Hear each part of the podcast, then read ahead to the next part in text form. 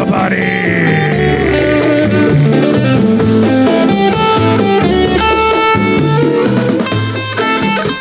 What's going on, ladies and gentlemen? Welcome to a Monday night edition of the War Room. Little Santana to bring us into the week. Hope everybody's ready to get this fucking week started. Grab it by the fucking tail and shake it like a stray dog. I'm your host, Jared Cornelius.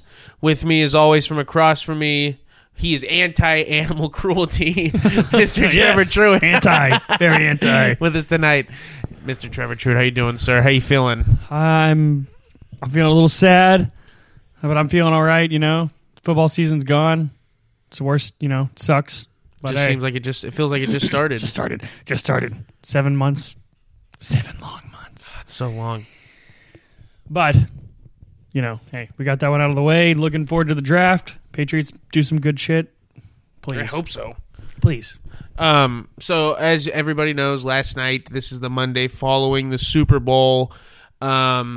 The Kansas City Chiefs go back-to-back. Mm-hmm. Patrick Mahomes is Super Bowl MVP, back-to-back years. It was a crazy finish, only the second overtime game ever played. It was a hell of a game.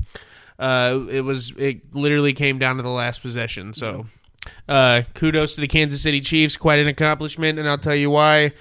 They played with house money this year. This was supposed to be the worst year they were supposed to have, and they ended up coming out with a Super Bowl. So, I mean, that'll put the league on notice because, I mean, you know, they're about to renegotiate. They might have struggled, but they still. But here's the thing: they're in a good space because they're about to renegotiate contracts, and this is where they're going to start looking to pursue talent. So, like, if there was a time to lose, it would have been this year, but they won. Yeah. So, I mean, like, you know, kudos to them. 49ers had a hell of a season as well. Favored in every single game they played in this year. Still had a hell of a season. They got a guy that's played 1.5 years. They got plenty of time to get back and do it, but. You know, hey, hell of a first loss to have in the playoffs to one of the best to ever do it in the Super Bowl. And, you know, you did all you could as a second-year starter. So, you know, it's time to put the WRFL season to bed. But at first, we got to give a shout-out to our league champion and rookie of the year, Mr. Luke Dean. He called it. Chiefs over the 49ers. He is year 2 of the WRFL Super Bowl champion. So, good congratulations, Luke. Hold your head up high. It's a big deal. He did justice. I will say that the only thing that good came out of last night is that we didn't have some schmuck who backed into the fucking playoffs win. That's the only good thing because I wanted the 49ers to win, but man, I was like, we're getting fucked over right now. This guy got in the playoffs and he shouldn't have out of a technicality. I know. And almost won the goddamn Super Bowl. Yeah, so, I mean, that is probably the only silver lining I can see of it is that, you know, there was a guy in there that shouldn't have even been there in the playoffs. But, you know, I got to give him credit for this. He was like the underdog. Got to the finals and they were just like TCU. It was like, you got here. But, I mean, hey. Like the whole second half, I thought the 49ers, I was like, man, if they really get away, I was like, Dad's going to be the fucking champion of the WRFL. Yeah.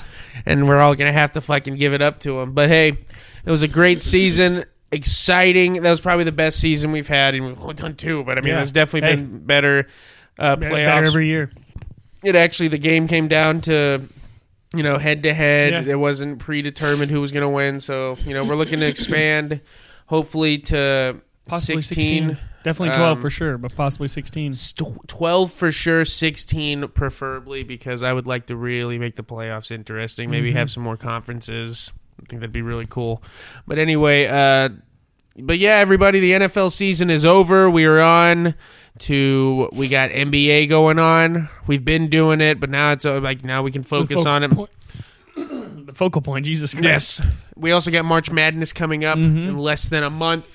So, sports will still be... I think we're still going to do the, whatever it is. The UFL? Yeah. We'll try. Hey, at least it's only one league to keep up with on that. You know what's funny? It really is like the real one because it's just like you couldn't garner enough interest to keep people into it because I think like by like the last 3 weeks, everybody's like, I don't give a fuck. I just don't... I wasn't watching the games. Yeah. I just didn't give a shit. So, I mean, maybe the UFL will be a little bit easier to manage. But anyway... Welcome. I don't know if I said it, but this is the War Room, everybody, and you know, live. in Broken Arrow, the #1 podcast. Yeah, definitely. Definitely. We're, we throw that around, but after some research, we're the best. We've got to be. I haven't looked at the numbers. I'm just saying, the like... is, the best there was, and the best there ever will be. Yeah. I think that was... intermission. All right. Yeah. Sorry, everybody. There's an earthquake. Fucking camera fell down. But like I was saying, so now that the football season is over, the best season of the year has officially started. And it, I mean, it basically runs all year. There's only a dead time during the holidays whenever, you know, there's more important things going on, family, you know, you're going to hang out with them. So, you know, but concert season is upon us. It's already off, kicking full swing. Cam and I, my parents, we already went and saw Zakk Sabbath kicked off the year. We saw the Native Howl open up for Zakk Sabbath. Native Howl, Trevor, you would have loved them. They are self-proclaimed thrashgrass. Huh. They mix bluegrass with thrash music, which, you know, makes a lot of sense. They're both very fast, very aggressive. They actually did a mashup of two songs, Metallica's Harvester of Sorrow and Man of Constant Sorrow from that fucking movie about those three hillbillies that's supposed to be like the Odyssey. Oh, brother, where art thou? Thank you, outside spectator. That's funny. Oh, brother, where art thou? And they called the song Man of Constant Sorrow. Man of a Harvester, Man of a, I don't know, something. He mashed up Man of a... something Constant Sorrow, Harvester of Constant Sorrow. I don't fucking know. That's what it was. Harvester of Constant Sorrow, I think it was. It's pretty cool. But they opened up. Zakk Sabbath killed it. So that was our first show. Me, Hunter, and Dad went and saw The Medicine Horse, Self-Inflicted, Second Shooter, Body Box, and Go Ahead and Die show. That was fucking awesome. Me, Trevor, and Cam last weekend went and saw Tool. I can't believe we haven't talked about that on this podcast. We went and saw Tool at the Paycom Center. We missed Elder. I'm upset about it. I was really excited. But, you know, what are you going to do? It was a journey up there. It was a bullshit journey is what it was. I can't remember what... the weather. It was fucking raining. They kept getting a delay because there was a wreck. Yeah, there was a wreck, and so we got delayed like 40 minutes. So, but, you know, we didn't miss any of Tool. We got there right before they started playing. And I got to say... of all the concerts I've been to, that's one of those ones I'll put into the experience category where it was more than a concert. It was a fucking experience, man. I mean, the light show, the fact that you could feel everybody was disconnected from the fucking internet for a few hours. You know, it was awesome. It really was. And, you know, the set list was killer. Zombie second fucking track. I mean, it was incredible. They played a couple of songs off of Undertow. Big shout out to them. Maynard is one of the coolest frontmen I've seen live. Danny Carey has got to be top, one of the best drummers I've had the pleasure of watching. The stamina on that dude is just insane. Like, he just kept going and never stopped and never stopped and never stopped. I mean, it was awesome. And the fucking playing the fucking gong, fucking, it was sick too. No, it was because they did an intermission. And whenever they came back, they did, I think it was Chocolate Chip Trip, which is like that instrumental that Danny Carey came in with the drum solo. Yeah, it was fucking incredible. Justin Chancellor on bass, very fun guy to watch on stage. You forget how important he is to the sound of the band and the music they do. Because, I mean, he never stops. He's constantly playing. Adam Jones, I mean... dude's got fucking a killer guitar tone. You could hear every note crystal clear. It was incredible. They know how to fill an arena with sound. They have no issue doing that. So, great review for the Tool concert that we went to. But because of that all leads me to this point. We've got another show coming up tomorrow, and Trevor and I thought, you know, hot dog. You know, it'd be a good idea. A little top 5 best song you've ever seen performed live from any concert. Live! And because we're seeing Steely Dan and the Eagles tomorrow on their farewell tour, we thought what better time to do that than now. So, Trevor, I'll let you kick it off.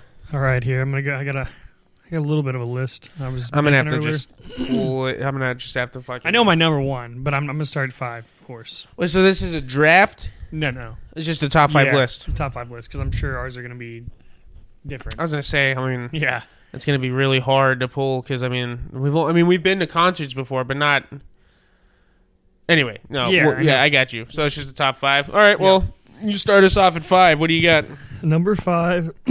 Honestly, I don't even have a specific fucking... I got a lot of names here. I think I'm going to go... All right, number 5, I'm going to go Parker McCollum. Song's called Love You Like That. And it was like my favorite song. So once he played it, I was like, he never plays this. I was like, fuck yeah, this is a song he never plays this, because it was a brand new set list when we went. Or I think that was his first show, so he had a you didn't know what he was gonna play. So when he played that, I was like, fuck yeah, this song's good. So I'm gonna have to go with that one. It was number 5. I mean, it's a good one. Oh my god, this is hard. Because I thought it was a draft. Yeah, it'd have been much easier because we would have been so different. I know that we would have never taken anybody as like. I know. I just feel like I probably should have thought about it better. Okay, so let me think. Been to a lot of concerts. Top 5 songs that I've seen live, not shows. So we're talking like, oh, that was fucking cool. All right, yeah. Well, I mean, shit. I'm gonna pull one from the concert we went to recently. Tool. Getting to see Tool play Intolerance off of Undertow was fucking awesome. Everybody's always like, play Sober. No.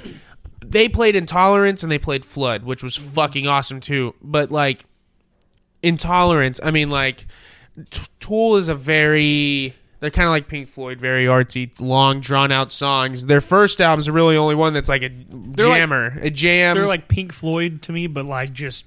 They just go. Oh, yeah. Pink Floyd's a little bit slow, where they're just... The Pink Floyd comparison for me is just song structure. Mm-hmm. 13 minutes. Yeah. A lot of different progressions. You don't know if it's starting, if it's over, you're in the middle. You'll forget that the song you were listening to is still going on until they come back into it 6 minutes later. You're like, oh, they're still going. But Intolerance, getting to see that was... I mean, it was fucking awesome. And because the whole time I was like, man...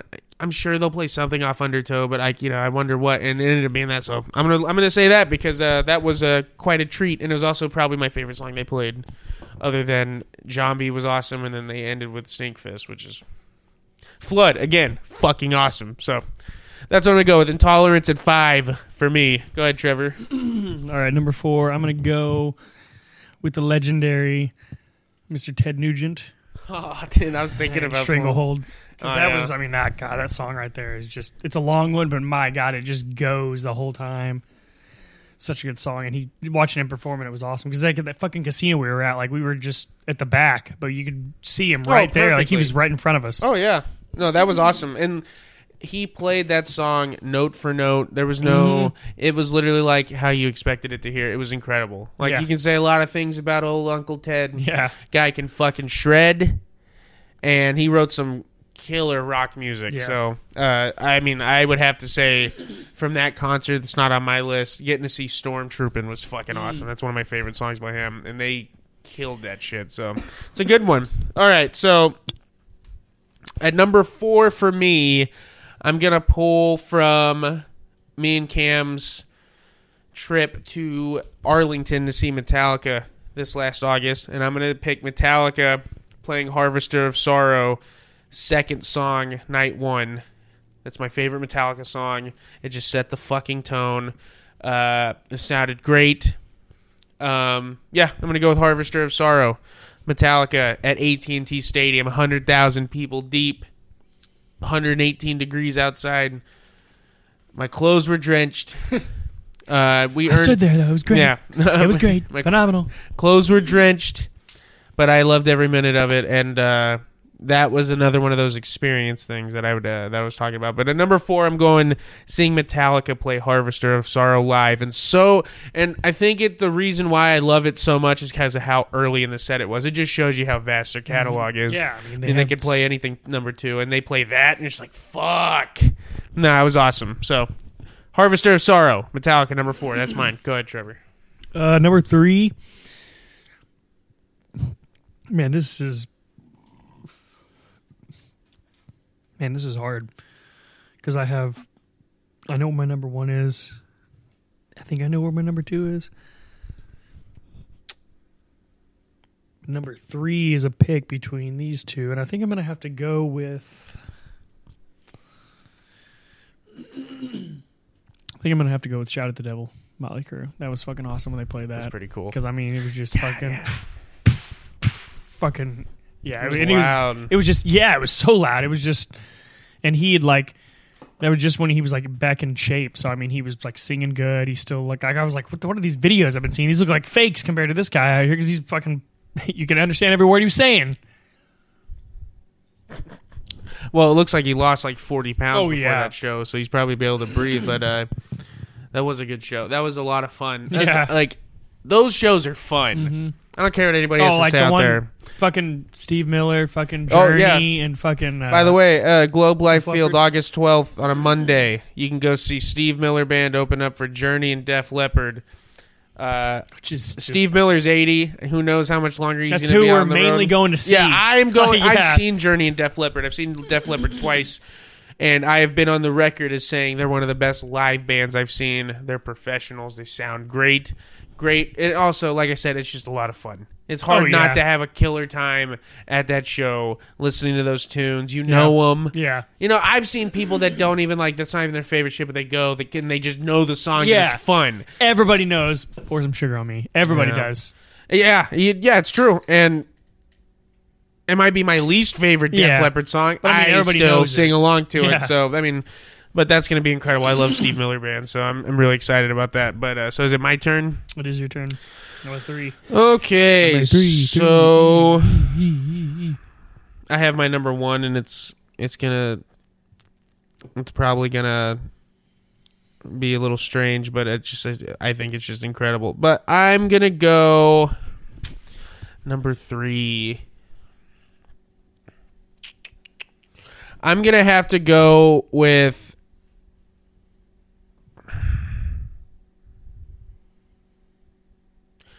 Number three, I'm going to have to go... Me and Hunter went to Walmart Amp and Rogers to see Flesh Order, Lamb of God, and Pantera. And Pantera played Strength Beyond Strength. I think it was the first song they played. No, sorry. Dun, dun, dun, dun, dun, dun. No, they played New Level first, and then they played Strength Beyond Strength second. Strength Beyond Strength is one of my favorite metal songs ever, and again, playing it that early in the set, the fact I got to see a version of Pantera and see that song played live, that was fucking awesome. So I'm going to have to go with that. Pantera, Strength Beyond Strength, number three. It's a good pick. All right, number two. This is hard. I think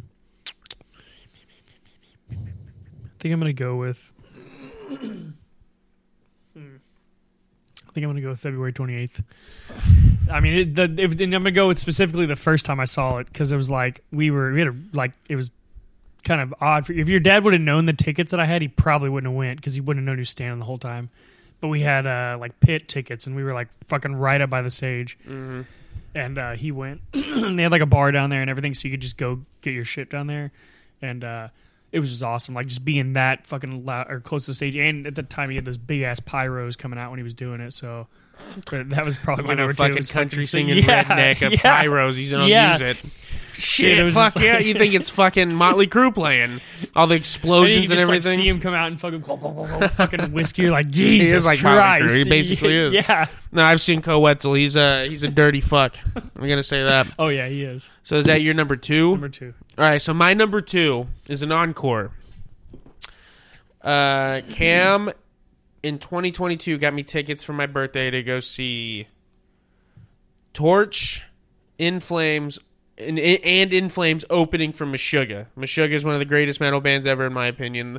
They're one of my favorites. I didn't ever think I was ever going to get to see them.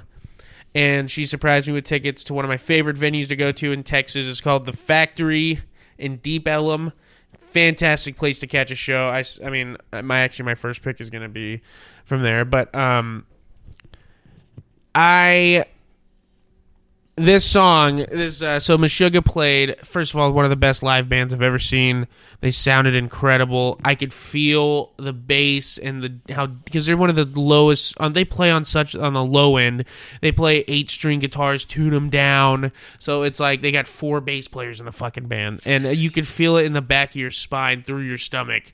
Everything they played, your teeth would, it was insane. Their encore that they did, and they have such a good catalog that, there were songs they didn't play that I was like, who cares? But, they did their encore. They did Future Breed Machine, which is off one of their Destroy, Improve, something album. And that song hits like a fucking Mack truck going 140 miles an hour to your face. And usually at the end of shows when you're there for 3 to 4 hours, you're usually ready. Dude, it's like when the encore came on, it revitalized me. It made me... It hyped me up all over again. Keep going. We were about... Because usually I leave right before everybody just because I don't... listen, as much as I love the show, if I see 98% of it, I'm good. Yeah. I can get the fuck out of there at a good time. You can hear the encore, you see the start of it, then you're walking out. Oh, yeah. You can hear it. Dude, last year, a couple years ago... we went to Def Leppard, and you could hear it. Oh, yeah. It was loud as shit. Oh, yeah. It's like whenever we went and saw the Eagles, they were doing their encore, and they did Rocky Mountain Way, which is a great song by Joe Walsh. And also, I was like, holy shit. I was like, let's fucking start leaving. You could hear it out the door going, guess what? We got home in 15 minutes from the BOK Center because we beat everybody. That literally makes the trip even better to me whenever you can get out of there without, come on, get the fuck out of the way. Driving down a fucking parking garage forever, and then another turn, another turn, another turn. Honestly, that parking garage for Tool, it wasn't the worst thing I've ever been in, but it's never fun. We were just up so high that we had to just... I know. Yeah. And then you had to wait in the street, and the lights weren't going. Yeah, dude, that was definitely the worst part of it, but again... All things taken, all things being considered, I saw Meshuggah. It was a surprise thing. It checked the box, and they played a song that I didn't think they were going to play that night as the encore, and it's one of my favorite songs. So yeah, Future Breed Machine by Meshuggah is my number 2. Nice.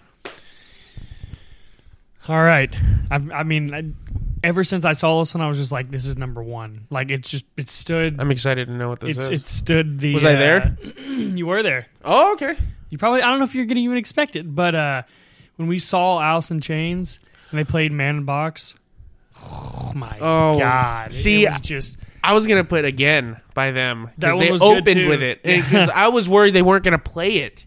And they opened with it because that was easily... That almost was on this list, so that's a great one. It was just... it was just everything. Because, because everybody... It was so loud, too. Everybody just... Jesus Christ. You could hear everybody... Yeah. That was awesome. Man. That was a great show. That was. The only thing I'd change about it is I would have been downstanding. If they come back... Every time they come back around here, I'd... Because they don't come over here this often. They do 2 or 3 years. They're not regular, but whenever they're active, because Jerry Cantrell's from Oklahoma roots, he always comes through. So whenever they're active, they just haven't done anything the last few years. But Jerry Cantrell. Hey, I was going to tell you in podcast world, this is also another plug for you. I just saw a show. I don't remember where it is, but I thought Trevor would be all over this. It's Bush, Jerry Cantrell solo, and Candlebox. Oh, hang on! You sent it to me after you sent Creed. Yeah, and I was like, I can't believe you sent this to me. I was like, Candlebox. I was like, I may have 2 or 3 good songs everybody knows. Oh, of course. And they're just I love Bush. They're good. Yeah, Bush is awesome. And then Jerry Cantrell that'd be awesome. But no, Candlebox. They got enough. Yeah, they play for 45 minutes to an hour. I'll sing half their songs. I just know them just off the natch. You know what I'm saying? No, I just because those kind of concerts. They're the ones that I don't know if I've ever been good enough. Isn't that? Well, they all. Yeah. Okay. Yeah. Yeah. I thought you'd be all over the. Push you around. Well, I will. See, I always get Candlebox and Collective Soul and Matchbox 20 mixed up because they all sound the same to me. Hey, that might be Matchbox 20 that I'm singing. You might, with Rob Thomas as the singer. Yeah. But no, Collective Soul is pretty good. Really good. Yeah, I like that song December. I used to think it was Rob Thomas and Matchbox 20 for the longest time, so I could never find the fucking song until Shazam came into my life. Because I remember that, and you're just like, what is this? And then it shows you, and you're like, yes. Yeah, I wonder if you did Shazam with our podcast, if it pulled up. I don't think so. That'd be cool. It has to. Well, maybe. Hey, what is this? I'd feel pretty special if it did, not going to lie. But yeah, I always get Collective Soul, Candlebox, and fucking bands like that mixed up because they all sound the same. Yeah. But, all right, so it's my turn to do my number one. Okay, so my number one, out of all the shows I've been to, and this one is just purely for, like, the what the fuck factor. Like, it was halfway through the, like, okay, so last October, my dad and Hunter and I, we went to Deep Ellum to see Blood Incantation, Gore Guts, Mayhem, and Cannibal Corpse. Obviously, I love all those bands. I'm a big Cannibal Corpse fan, and Gore Guts I was super into. But Mayhem, I actually got into black metal a few years ago, and it took me a long time because, like, you know, a lot of the early stuff is lo-fi, shitty production. It's, you know, it's almost like early punk where it wasn't about making good music. It was about, you know, it was just about that. So it took me a while to get it, but once I did, you know, I love the shit. It's incredible. I love how into it they are and everything. But I've only to this day seen one black metal band, and that is Mayhem. And when I say they put on one of the best shows I've ever fucking seen, they were the third band in the lineup playing, ahead of Cannibal Corpse. They played an over 2-hour set. They had 4 acts in the fucking set. 4 different stage setups, 4 different costume changes. It was the creepiest fucking thing I've ever seen besides the Cancer Christ show. I was going to say, was it creepier than the fucking killing the priest? No, it wasn't, because that was small and it was like from me to you, like he could touch me. At least Mayhem, those guys weren't touching me. But dude, like, to anybody out there listening in the metal world and knows anything about metal, I don't expect Trevor to be super knowledgeable about black metal and Norwegian black metal, but there's not a lot of those bands in America, nor is there a lot that come over and play here. There's a very few American black metal bands, because I mean, it's strictly from Norway and shit like that. Mayhem played on their third act. They did the Freezing Moon album, and like the whole stage was dark. The purple lights. They have the album color De Mysteris De Satanis, I think is the name of the album. And I'm sure I said that wrong. I always do. I'm gonna actually pull it up now.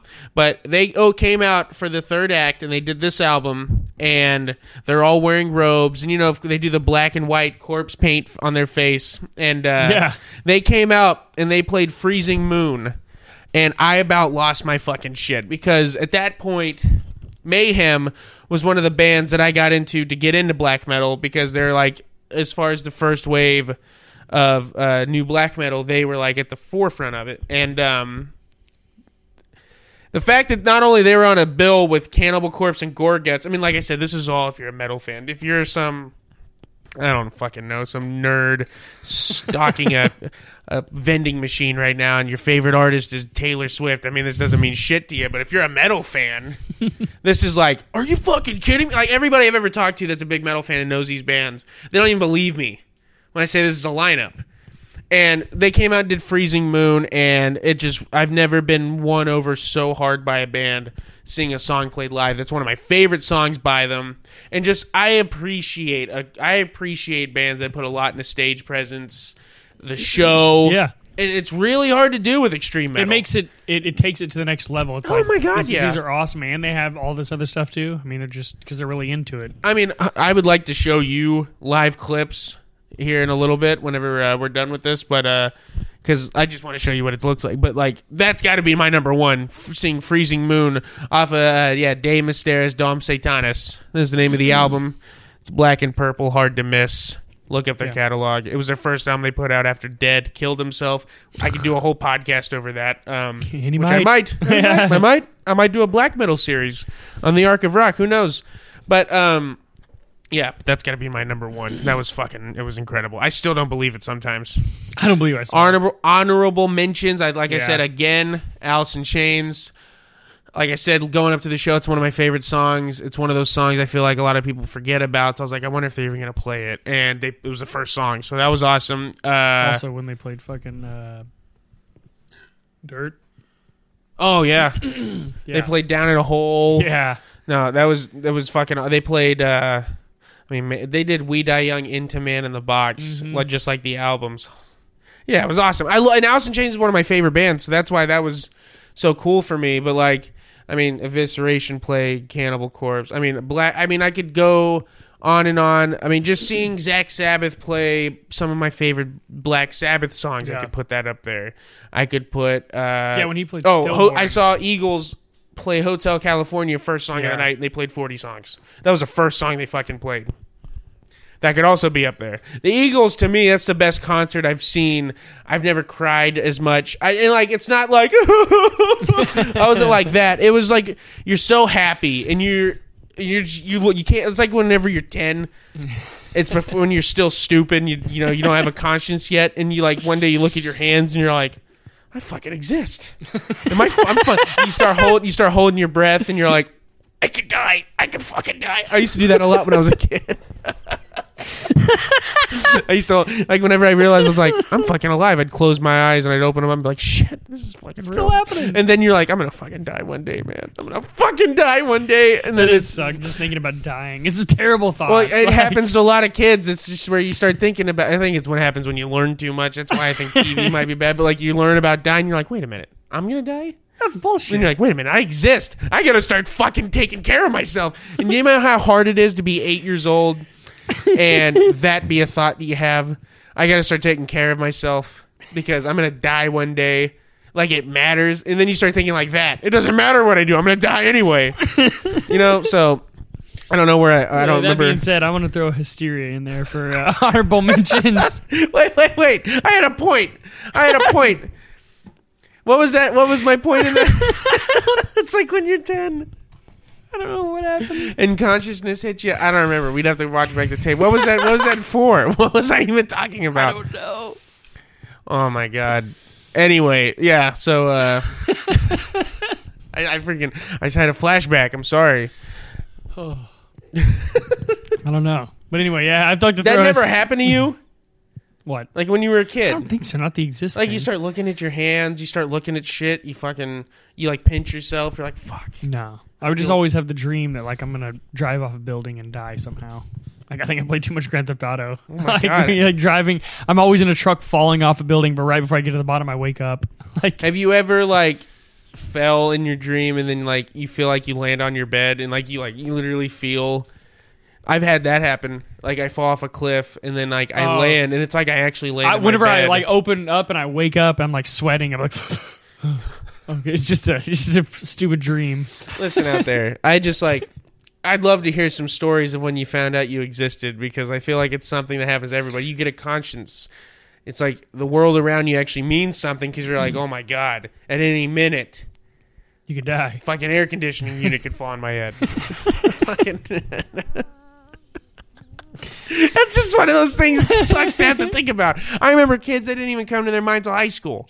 Me, I'm some fucking stupid kid in class looking at my hands, and my teacher's like, what's wrong with you? I'm just staring at my hands, like, closing my eyes, opening them up, closing them, opening them, like, oh my God, this is fucking real. What's the point of it, man?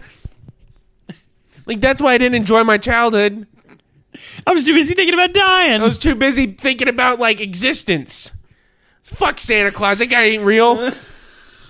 You couldn't even fool me with the Easter Bunny or the Tooth Fairy. The Tooth Fairy used to creep me out. I was like, I hope that isn't a real thing. If you really think about the Tooth Fairy, it's one of the most terrifying concepts we came up with. I guarantee you, it's got a lore based in gore and like horror. It's got to. I don't know why the Tooth Fairy. Be like, where the fuck you taking these teeth? He's stacking teeth, dude. It's got to be some creep. It's got to be, or like, I bet it's a witch or something. Or a fairy. It's a fucking... Like, where did that idea come from, I wonder? It's got to be some fucking Hungarian if you know bullshit. Where the fucking tooth fairy came Google from, tell us. I'm going to Google it right now because I want to know. Let's just find out, right? I guarantee you it's from, like, some ancient pagan fucking... Like, you know, this was like, this is what was cute to tell the children at the time. They used to be valuable, and then you... We tell the children about the tooth fairy. Like, that's got to be, like, one of those fucking German... fairy tales that they told back in the day. What is the origin? I know there's someone out there, some nerd out there screaming. Hey, listen, this is a podcast. We're trying to entertain you. One second. Yeah. What is the origin of the Tooth Fairy? Let's read. I fucking called it. I called it. I knew it was an American. It's some fucking European bullshit. Let's see. The story went that a Catholic priest, Father Coloma, was appointed by Queen Maria Christina to write a tale for a child, King Alfonso. Irish folk tradition includes fairy changelings, so it's possible that a tooth placed near a sleeping child could serve to fool a malevolent spirit. What? That's terrifying. Okay, let's read this. So this says, in medieval Europe, I knew it.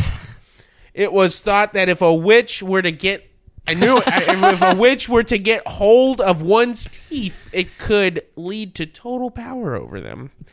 So you're giving up power? I guess. What? What the fuck? I mean, I feel like I'm getting a lot of results now looking up from this, like going back to Norths, whatever. Let's just say it's European. It's horrifying. It really doesn't make any sense if you think about it. No. Like, first of all, let's cut the shit. We all know our parents were the tooth fairies. Clearly. Yeah. What the fuck did they do with the teeth? I mean, my mom, I think, kept them. Just throw them away. Why? Mm-hmm. I mean, is there no value to a human tooth? Maybe like some baby teeth. I don't know. I don't what the think fuck? I kept those. What the fuck? They might like keep what them. What fucking be like, value? Those are the worst kind of teeth. I could see some mom keeping them and be like, "These were my baby's first teeth." And I would report her to the police. I asked Cam about it because I bet she probably wouldn't think it'd be too weird.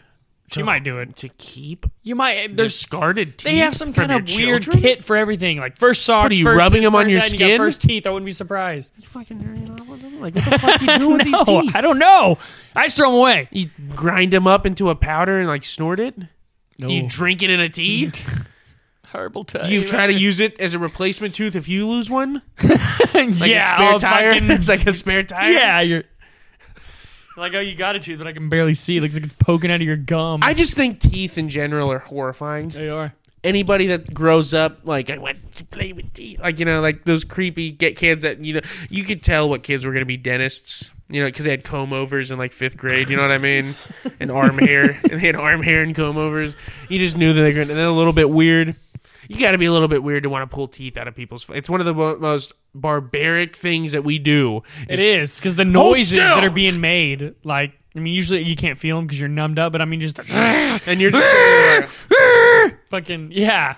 Like I remember when you hear the roots of your teeth. Right? Oh my god, dude! Whenever like just punch me in the face while you're at it, dog. Whenever I had to go get one of my wisdom teeth taken out because it broke, one of the worst things I've ever been through in my life. Tooth pain is like it's for horrible. Sure top three pain ever. It's hard to ignore because it's all here and it affects your brain. Everything. It affects your ability to think. It'll throw your equilibrium off. No. Like, I remember, like, it was like when you can't play a video game, it's pretty bad. Oh, yeah. Because like, even when I have the flu, I can sit there like Stephen Hawking and play. You know, I can only move my thumbs. I'm sitting there. That's usually how I sit whenever I'm playing. So, like, especially when I'm sick, it's like the controller's about to fall out of my hand, so I'm just like, that'd be a great time to be a PC player. Have Cam lift me into the chair so I can fucking, but whenever I had that fucking thing taken out, like, they shot my gums up, 2-3 needles, some numbing cream, and, like, he just was like, all right, hold still, and he fucking... He didn't even, like, put that thing in my mouth that, like, holds my thing up. He, like, did this, got the scooper, and just started fucking working around it. And I couldn't feel anything, but I knew what he was doing. I knew he was going to... You feel the pressure. That's the thing is the pressure. It's like, you don't feel pain, but it's just like... Oh, my God. You ripped my fucking chin off. Like, you could just feel it's like, And, like, I could just feel, like... Oh, and the noise is coming out. Connected to your fucking ear, so it's just like... And then what's crazy is, like, once it's out, he's like, all right, I'm done. And you look at it, and you're like, oh, my God, bloody fucking tooth. Shove gauze in your fucking... Yeah, like, immediately, like, while your mouth is still open, he's already shoving gauze in there. And you're just like, oh! It's like, it's almost going to get violated a little bit. And, like, he acted like he had so much to do. Like, pulling my tooth was one of his minuscule chores for the day. He's like, all right, got that knocked out, and then moved on to the next thing. He literally came in there, shot me up, pulled it out, left, pay at the front. Like, you know, I was like, Jesus. This is the most personal thing I've ever, like, it was so impersonal to him, but it was the most intimate I've ever been with a man, I think. Getting charged for a rape. That is definitely the most intimate I've been with a man. Besides whenever, you know, I've had a finger up my ass, like at the doctor or something, which has only happened twice. But I've never had someone just shove something in my mouth and then, like, you know, shove gauze in there and then fucking be like, all right, see you later, toots. That's what it felt like. He could have been a little more, you know, understanding. Fucking dentists. Hey, I'll tell you what, though. Whenever that tooth came out, I felt immediate pressure release. It was great. It's just, though, like, when they're pulling, you're just like you feel like your fucking neck's about to snap off. Or they're like, they're going to pull all of my teeth out. Yeah. I'm like, come on, man. You think you know what you're doing or something? It's hilarious whenever something like, that is being done, and you start questioning their abilities. Like, well, they, like, sit there and, like, I had one that was, like, poking on my gums. Like, I know you can't feel that, but... Where that's at right there, it's gonna hurt real bad tomorrow. I'm like, hey, won't you stop fucking poking it then, huh? Man, I think it's gonna help. Like, dude, imagine going to a dentist in the 1800s where he's also a barber and a fucking and a blacksmith, fucking hammering into your mouth. I might be like, fucking his what's his name? Solution is always to pull your tooth out, like, even if your ankle hurts. He's like, oh, fucking what's his name out. From Trailer Park Boys? Sam Losco, yeah, he's a barber, surgeon, and dentist. He'll give you a fucking mean haircut and pull a tooth out for you. Dude, I remember I was looking over some, like... So, like, barber surgeons back in the 1800s, that's who you called if you had to have, like, a leg removed. And, like... So, like, I saw how much they were charging. It was, like, 5 cents a tooth. They'll pull out, like, $10 for an arm, $20 for a leg. You know what I mean? That's where they really get you. $20 back then, they're like, they're fucking. I don't have $20. It'll take me 6 years to save up $20. I imagine if somebody's cutting legs off for a living, I bet you could barter with them. They just really want to cut the leg off. I think this is my whole job. How about this? $10, I'll cut your leg off. It's like, imagine negotiating with somebody. He's like, leg. I won't numb you, but $10. I'll do it for $10. $10. That's it. No numbing. Oh my god.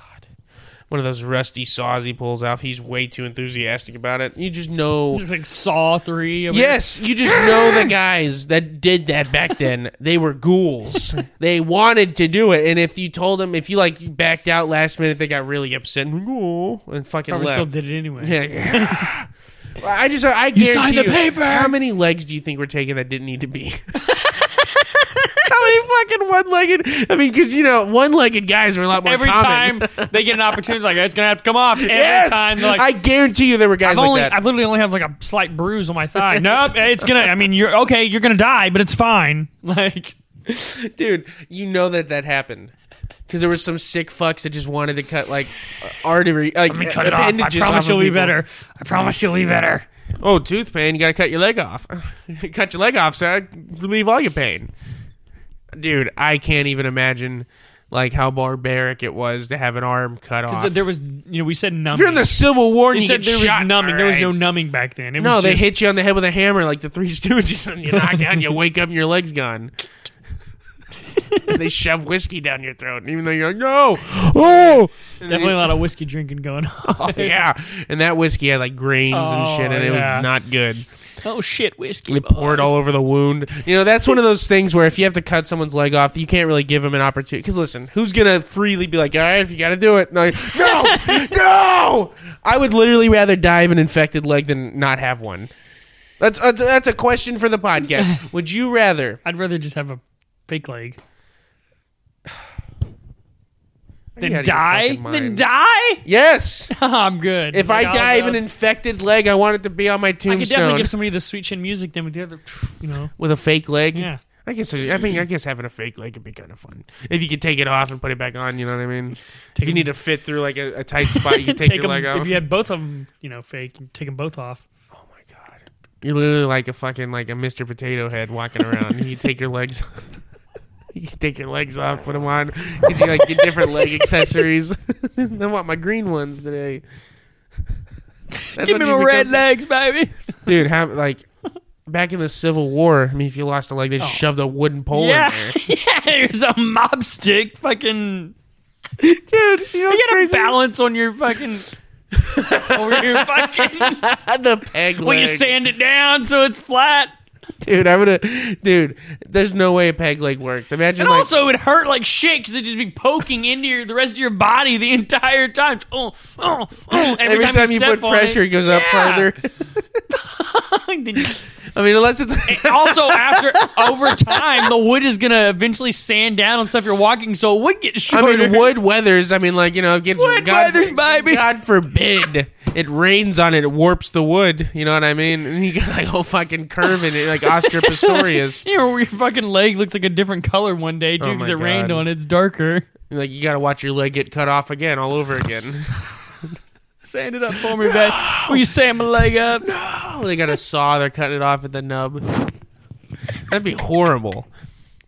Dude, double peg leg, that might be the worst. I'd rather be in a wheelchair. You look like a guy walking around on toilet plungers. It's like fucking Seamus from Family Guy. You know, he's got fucking peg legs and arms. That would be horrible. Dude, imagine walking on a crack. You get stuck. You can't move. Imagine walking on gravel. Oh my God, no. Walking downhill, it's impossible. Walking down rocks. I mean, unless you really stick it in, like hiking, like, you know, you're hiking, you stick it in. You get stuck in like one hole and you just leaning out. It's fucking quicksand. It's your worst enemy. You're definitely not swimming. No. No swimming. Dude, it would look like fucking like... You got two oars in the water. You just replace them with oars. Dude, I'm telling you, a fake leg with attachments. Like, you can put a gun on there. Yeah, like a little boat motor on the back of them. Yeah, dude. Like a fucking, like one of those legs that goes around. Like this, you can kick a ball. I don't fucking know. I mean, like fucking Popeye. You'd be like Inspector Gadget. You'd be like Inspector Gadget with your leg accessories and everything. I think it'd be great. I'm going to do it tomorrow. Cut them off. They're fine. I'm going to call a barber surgeon, give him $20, and have him cut my leg off. I bet they still exist. They're probably in those tunnels they were digging a couple months ago. Oh, dude, those seeds would pass out if they tried to cut someone's leg off. Dude, have you not known? They're all afraid of blood. It would fucking freak them out. And then pass out all over the fucking tunnel. And then they wake up afraid because they're afraid of the dark. How does that work? I heard they're afraid of the dark. I might be wrong. It might be Mormons that are afraid of the dark, or Canadians. I don't remember. I'm really generalizing a lot of different groups of people, but I heard they're afraid of the dark. I don't know. Thoughts? Canadians afraid of the dark? Or just Google it. I don't fucking know. Tell us if you're afraid. I mean, I imagine it's pretty dark up there. Yeah. Whew. I just can't get the thought of me willingly giving up my real legs for fake legs, because I can get like different kinds. Like this one makes me a boat, like, you know what I mean? Or like you've become a transformer, or like legs with like jetpack legs, like it fucking fly. like turbine boosters as my legs, like a fucking human jetpack. It's up. Dude, that would, like, you run out of fuel because you have to, like, put fuel. I mean, I don't know where you'd put it. I guess you have to drink it.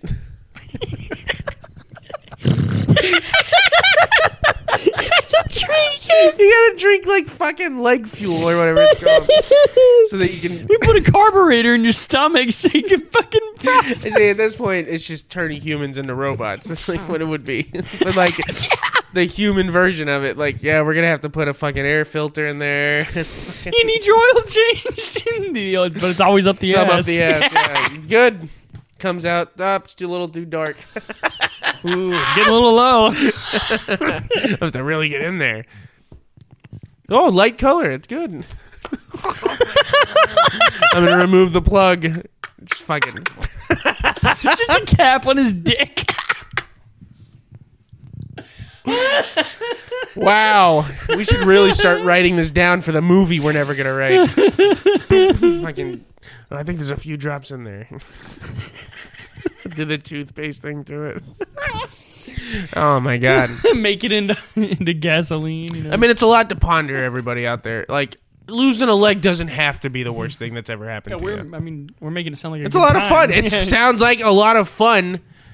Once you get over like the 13 years of despair, So if you're going to lose a leg, I'd do it early. Because, you know, by the time you're 40, or really you have late, a good attitude or about really it. Late. Yeah, that's true. Like if you're 70 yeah. and you lose a leg, fuck it. Between 40 and 70, you don't want to lose one. No. You want to keep all your fucking body parts in the between 40 and 70. It gets harder to walk as it is. Let alone, it's like, you know, like change at 50. Oh, I got to learn how to walk with a new leg. Like, I don't want to fucking do that. That sucks. I know all my parents, they can't even learn how to use a new, like software system on their phone, let alone learning how to walk again. I mean, come on. You can't, I imagine you don't just put it on and go. You know what I mean? I'm sure there's definitely some adjusting. Yeah. Yeah. I mean, and also, how much does one prosthetic leg cost? Like 12 grand? More? I don't even know where I got that number. I don't know. How much would a fake leg cost? If you have to have two? I don't know. Is there a program for legless people? They get like funding? I don't know. I'm sure insurance. You know what? I think the War Room should start a fucking charity for those that lost their legs due to funny circumstances. Passed out drunk on a train track. Their application to us, and we're like, oh, pretty good. Yikes, that's sad. I don't like that one. Listen, if you're going to submit applications, let's have it a little bit fun. You know, you lost your leg doing something fun. Diabetes, you know. You just ate yourself out of a foot, you know what I mean? That's not a good reason. That's like betting 10 grand on it, you know what I mean? You'd expect me to feel bad for you. It was a bad bet. You should have, you know what I mean? Yeah, but anyway, on that note... that being said... I think we're going to get close to wrapping it up here. Trevor, you got anything, any upcoming announcements? Other than we're going to see Steely Dan and the Eagles tomorrow. We'll have a recap about that later in the week. Are going to see them. You got It's Real to Me coming up probably maybe next week. It's going to be soon. Sounds good. You let me know. New Year's Revolution 2007, going over the Elimination Chamber. Then after that, we're going to be going over WrestleMania 21, one of the best WrestleManias there ever was in Hollywood. We're going to go over that. And yeah, that's, I mean, and maybe, I don't know, you know, it depends. You know, not a lot of people around here are big NASCAR guys. I mean, you know, you guys like going to them, but I like to get into it. So I'm thinking about doing a little, maybe not every week, but just every couple weeks, you know, see how it goes. Maybe a little NASCAR update, who I think is going to win the season, who's going to win in every series and all that good shit. That'd be cool. I'd listen. I don't know enough to talk about it. No. It's just I enjoy going and watching. Yeah. Eating an edible. Not having, I'll tell you what, I might wear earplugs the next time because it can't be good for your ears. It's definitely not my good for your ears. Especially when that first day when we were down there and we were like right by the fucking fence pretty much. We were down low watching the trucks. God, I lost hearing. In Tennessee? Yeah, dude. Like, whenever first of all, the cars were loud and just walking to the bathroom. The cool thing about that when we came out and there was like 200 pizzas. Like, had to be 200 pizzas. Dude, Josh was carrying 8 pizzas, and he was eating out of all of them. I was like, what are you doing? That's enough pizza to last us the rest of the weekend. That was an awesome trip. That's still one of my favorite trips I've ever been on. That was, I think about it all the time because, yeah, anyway. But no, that was one of my favorite trips. But, yeah. I mean, so that's what's coming up, so, you know, check it out. We got some more It's Real to Me coming. I'm going to try to get the TikTok fucking going a little bit more. Learning how to use this shit, you know. Yeah, we're going to figure it out. We got a YouTube channel now, so that's a big deal. Yeah, we got a YouTube channel going regularly. This is going to be on there, so fucking subscribe to that shit. Buy a t-shirt. We still got them. Yeah. Make sure you like, share, subscribe, follow, download the podcast. Give us a thumbs up on YouTube and a follow on all of our social media platforms. We got a Twitter and a Facebook. So, yeah, make sure you guys, you know, keep following along. We're going to have some more content coming out. We're going to have a guest on Monday. We're not going to tell you who.